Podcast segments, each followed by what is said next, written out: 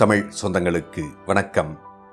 Sathyan audio books வழங்கும் அமரர் கல்கியின் பொன்னியின் செல்வன். குரல் சத்யன் ரங்கநாதன். முதல் பாகம் புதுவெள்ளம். அத்தியாயம் இருபத்தி எட்டு இரும்புப்பிடி திடீரென்று பொங்கிய புதுவெள்ளம் போன்ற ஆச்சரியத்தின் வேகம் சிறிது குறைந்ததும் புலவர் தலைவரான நெல்லன் சாத்தனார். பிரபு அப்படியானால் இந்த பாடலை இயற்றிய கவி என்று தயங்கினார். உங்கள் முன்னால் கால்களின் சுவாதீனத்தை இழந்து நோய் படுக்கையில் படுத்திருக்கும் புவிச் சக்கரவர்த்திதான் என்றார் சுந்தர சோழர். புலவர்களிடையே பலவித வியப்பொலிகளும் ஆகாகாரமும் எழுந்தன. சிலர் தங்களுடைய மனோநிலையை எவ்விதம் வெளியிடுவது என்று தெரியாமல் தலையையும் உடம்பையும் அசைத்து கொண்டிருந்தார்கள். இன்னும் சிலர் தங்களுடைய மனோநிலை இன்னதென்று தங்களுக்கே தெரியாமல் கல்லாய் சமைந்திருந்தார்கள். சுந்தர சோழர் கூறினார் புலவர் பெருமக்களே ஒரு சமயம் பழையாறையில் புலவர்களும் கவிஞர்களும் என்னை பார்க்க வந்தார்கள். அந்த கூட்டத்தில் உங்களில் சிலரும் இருந்திருக்கலாம். ஒவ்வொருவரும் சோழகுலத்தின் வள்ளல் தன்மையை குறித்து ஒவ்வொரு பாடல் சொன்னார்கள். என்னை பற்றியும் பாடினார்கள். நான் இவருக்கு அதை கொடுத்தேன் அவருக்கு இதை கொடுத்தேன் என்றெல்லாம் பாடினார்கள். அச்சமயம் இளைய பிராட்டி குந்தவையும் என் அருகில் இருந்தால் புலவர்கள் பரிசில்கள் பெற்றுச் சென்ற பிறகு அவர்கள் பாடிய பாடல்களை அரசிலங்குமரி புகழ்ந்து பாராட்டினாள். குந்தவையிடம் நான் புலவர்களையெல்லாம் விட என்னால் நன்றாக பாட முடியும் என்று சபதம் கூறினேன். பிறகுதான் வேடிக்கையாக இந்த பாடலை பாடினேன். எனக்கு பரிசு கொடு என்று கேட்டேன். குழந்தை என் முதுகின் மேல் ஏறி உட்கார்ந்து கொண்டு இந்தாருங்கள் பரிசு என்று கன்னத்துக்கு இரண்டு அறை கொடுத்தால் அது நேற்று நடந்தது போல் எனக்கு ஞாபகம் இருக்கிறது. ஆனால் ஆண்டு எட்டுக்கு மேல் ஆகிறது என்றார். விந்தை விந்தை என்றும் அற்புதம் அற்புதம் என்றும் புலவர்கள் கூறி மகிழ்ந்தார்கள். குந்தவை என்ற பெயரை கேட்டதுமே வந்தியத்தேவனுக்கு மெய் சிலிர்த்தது. சோழகுலத்தில் பிறந்த அந்த இணையில்லா பெண்ணரசியின் எழிலையும் புலமையும் அறிவுத்திறனையும் பற்றி அவன் எவ்வளவோ கேள்விப்பட்டதுண்டு. அத்தகைய அதிசய அரசகுமாரியை பெற்றெடுத்த பாக்கியசாலியான தந்தை இவர். தாய் அதோ பக்கத்தில் அமர்ந்திருக்கும் மூதாட்டி.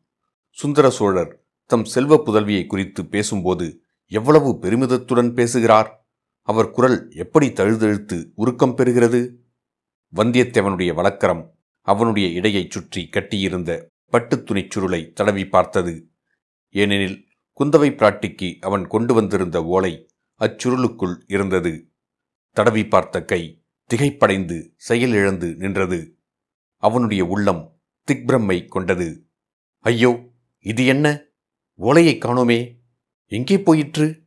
எங்கேயாவது விழுந்து விட்டதோ சக்கரவர்த்தியின் ஓலையை எடுத்தபோது அதுவும் தவறி விழுந்திருக்குமோ?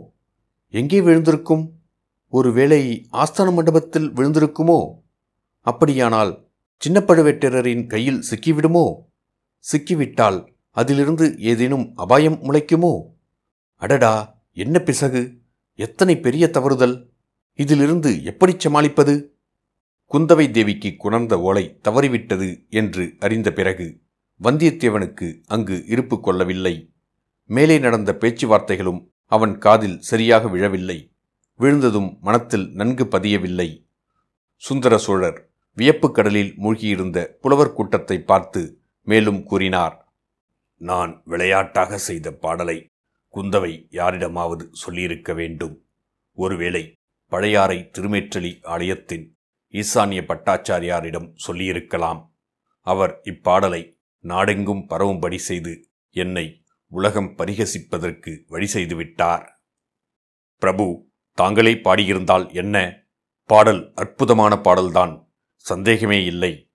தாங்கள் புவிச் சக்கரவர்த்தியாய் இருப்பதோடு கவிச்சக்கரவர்த்தியும் ஆவீர்கள் என்றார் நல்லன் சாத்தனார்.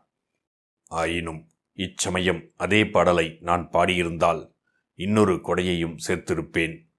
இந்திரனுக்கு யானையும் சூரியனுக்கு குதிரையும் சிவனாருக்கு பல்லக்கும் கொடுத்ததோடு நிறுத்தியிருக்க மாட்டேன். மார்க்கண்டனுக்கு மரளியை சிவபெருமான் உதைத்தார் அல்லவா? அந்த உதைக்கு யமன் தப்பித்து கொண்டான். ஆனால் அவனுடைய எருமைக்கடா வாகனம் சிவபெருமான் கோபத்தை தாங்காமல் அங்கேயே விழுந்து செத்துவிட்டது. வாகனமில்லாமல் யமன் திண்டாடிக் கொண்டிருந்ததை அறிந்து பழையாறை சுந்தர சோழர் யமனுக்கு எருமைக்கடா வாகனம் ஒன்றை அனுப்பினார். இப்படி ஒரு கற்பனையும் சேர்த்திருப்பேன். அந்த எருமைக்கடாவின் பேரில் ஏறிக்கொண்டுதான் யமன் இப்போது ஜாம் ஜாம் என்று என்னை தேடி வந்து கொண்டிருக்கிறான். நமது தஞ்சை கோட்டை தளபதி சின்ன பழுவேட்டரையரால் கூட யமதர்மராஜனையும் அவனுடைய எருமைக்கடா வாகனத்தையும் தடுத்து நிறுத்திவிட முடியாது அல்லவா? இப்படி சுந்தர சோழர் சொன்னபோது அவர் அருகில் விற்றிருந்த உடைய பிராட்டி வானவன் மாதேவியின் கண்களில் நீர் அருவி பெருகிற்று. அங்கிருந்த புலவர்கள் பலர் விம்மி அழத் தொடங்கிவிட்டார்கள். சின்ன பழுவேட்டரையர் மட்டுமே மனோதிடத்துடன் இருந்தார். பிரபு தங்களுடைய சேவையில் யமனுடன் போர் தொடுக்கவும் நான் சித்தமாயிருப்பேன் என்றார். அதற்கு ஐயமில்லை தளபதி. ஆயினும் யமனுடன் போர் தொடுக்கும் சக்தி மானிடர் யாருக்கும் இல்லை.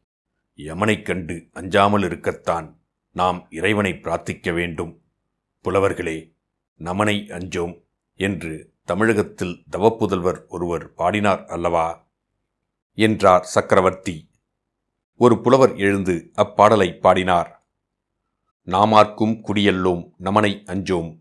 நரகத்தில் இடர்படோம் நடையல்லோம் ஏமாப்போம் பின்னேறியோம் சக்கரவர்த்தி இந்த இடத்தில் குறுக்கிட்டு ஆகா இறைவனை பிரத்யட்சமாக தரிசித்த மகானைத் தவிர வேறு யாரால் இவ்வளவு துணிச்சலாக பாட முடியும்?